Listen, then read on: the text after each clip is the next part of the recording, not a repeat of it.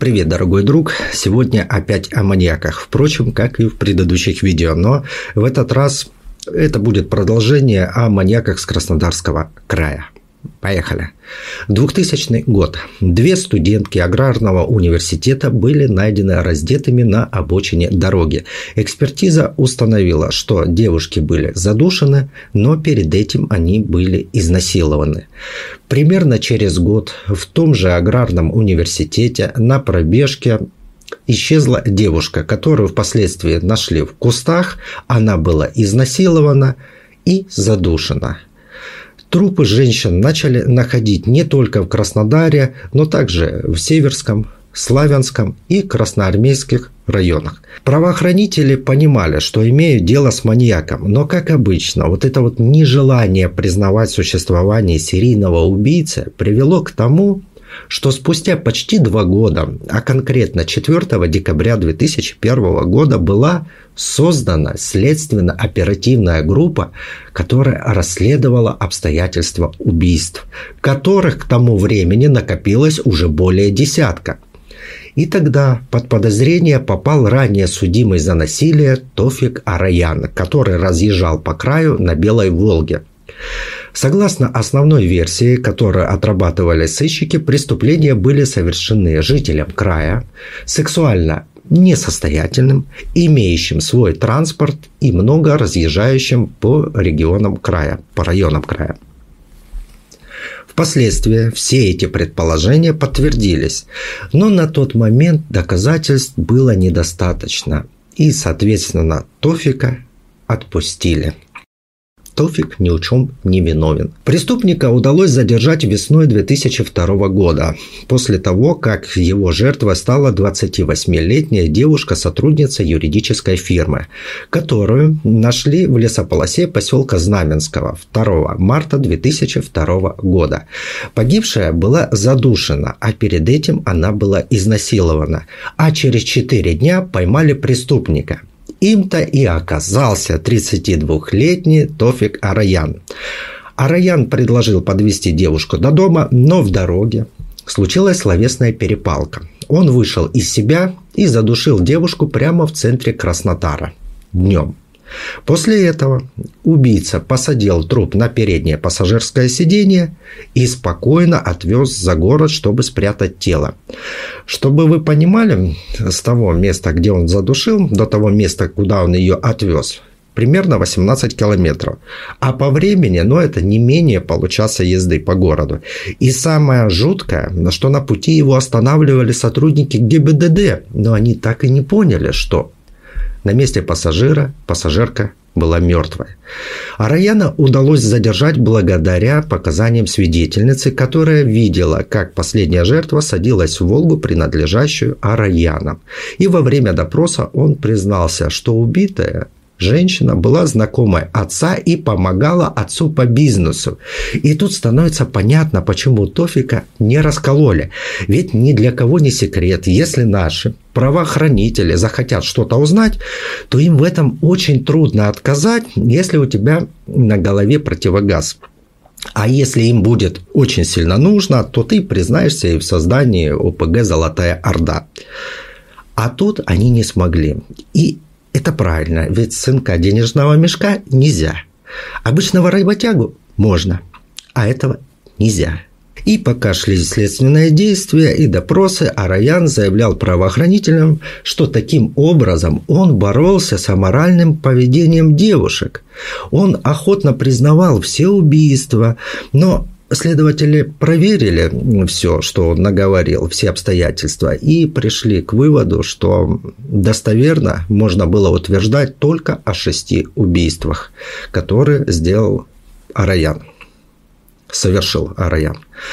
Убийство девушки во время пробежки тоже не удалось вменить Араяну. Схема, по которой действовал маньяк, была довольно простая. Он предлагал понравившейся девушке подвести ее до дома или до населенного пункта какого-нибудь. Однако вместо дома или населенного пункта машина ехала в лесополосу, где маньяк предлагал женщине выбор или секс за деньги, за 100 или 200 рублей, или смерть. И даже если женщины решали сохранить свою жизнь и соглашались на деньги, то все равно Араян их впоследствии убивал. Убитых и раздетых женщин он бросал в придорожных кустах и прихватывал с собой некоторые личные вещи и ценности у своих жертв. И, соответственно, уезжал. Но что еще интересное выяснилось на следствии? Оказалось, что первое убийство Араян совершил в 1996 году. И эта информация в СМИ не освещалась. Видимо, это старались утаить, что реально начали искать маньяка только спустя более пяти лет. Согласитесь, что для общественности такое фактическое бездействие правоохранителей выглядело бы просто как никчемность милиции и прокуратуры. Но вот в 2012 году генерал СК Вадим Бугаенко то ли проговорился, то ли уже не было смысла скрывать, и Теперь мы знаем, что маньяк Араян орудовал с 1996 года. Вообще для государства статистика по убийствам, по погибшим – это всего лишь цифры. Какие-то раскрываются, убийства, какие-то не раскрываются. Это всего лишь статистика с цифрами, хотя на деле зачастую это, конечно же, трагедия для семьи, но не для государства. Лес рубят, щепки летят. Это особенно актуально в нынешнее время. Только цифры, только статистика – в ходе следствия выяснилось, что Тофик Араян состоял на учете у психиатра с диагнозом шизофрения. Поэтому его отправили на принудительное лечение в больницу закрытого типа. Вот дальнейшая судьба убийцы нам неизвестна. Поэтому, конечно же, существует вероятность, что он уже находится на свободе, так как врачи, возможно, посчитали, что он выздоровел.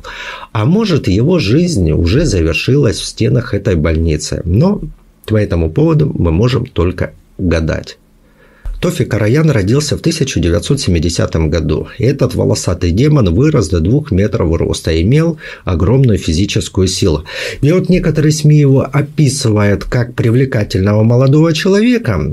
Не знаю, как для женщин, но для меня это похоже, что Тофик все-таки застрял между двумя видами. Вот человек вот неандертальцев – преобразился в Хабар Сапиенса.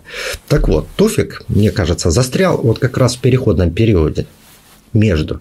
Кстати, у нас в Государственной Думе есть человек, который тоже не подвергся конечной точке эволюции. Он застрял тоже где-то посередине. И при взгляде на Тофика в голове вспоминается, вот крутится у меня анекдот.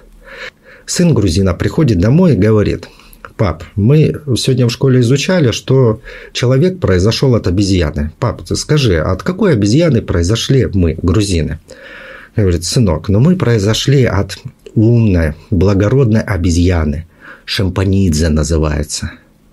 Пап, скажи, а от какой обезьяны произошли армяне? О, сынок, армяне произошли от такой глупой, красножопой такой обезьяны, макакян называется. Пап, скажи, а от какой обезьяны произошли русские? Сынок, ну, русские произошли от такой глупой, здоровой обезьяны, ходит по лесу, ветки ломает, Гавриила называется. Пап, пап, скажи, а от какой обезьяны казахи произошли? Не, ну, сынок, ну тут как бы... Как бы обезьяны от казахов произошли. Думаю, что понятно, что это анекдот. Я уже пока рассказывал, задумался, как это будет выглядеть. Это всего лишь анекдот. Это всего лишь шутка. Дело в том, что у нас государство за последнее время превратилось в каких-то обиженных и оскорбленных. И уже страшно какое-то слово сказать.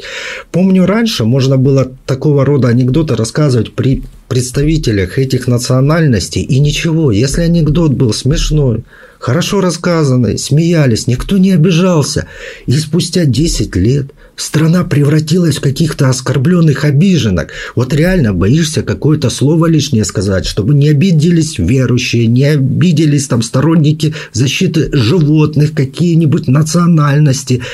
И если присмотреться, то невооруженным взглядом заметно, что, сука, чем тупее, тем оно более оскорбленное. А чем умнее, он как-то не оскорбляется, не обижается. То ли он понимает, что это шутка, и не обращает на оскорбление, так как у него есть другие занятия, есть о чем подумать. Вот сами пронаблюдайте. А история о этом маньяке получилась такая коротенькая, потому что ну, больше у меня не было никакой информации о нем. Все, что удалось собрать, я рассказал. На этом все. Пока.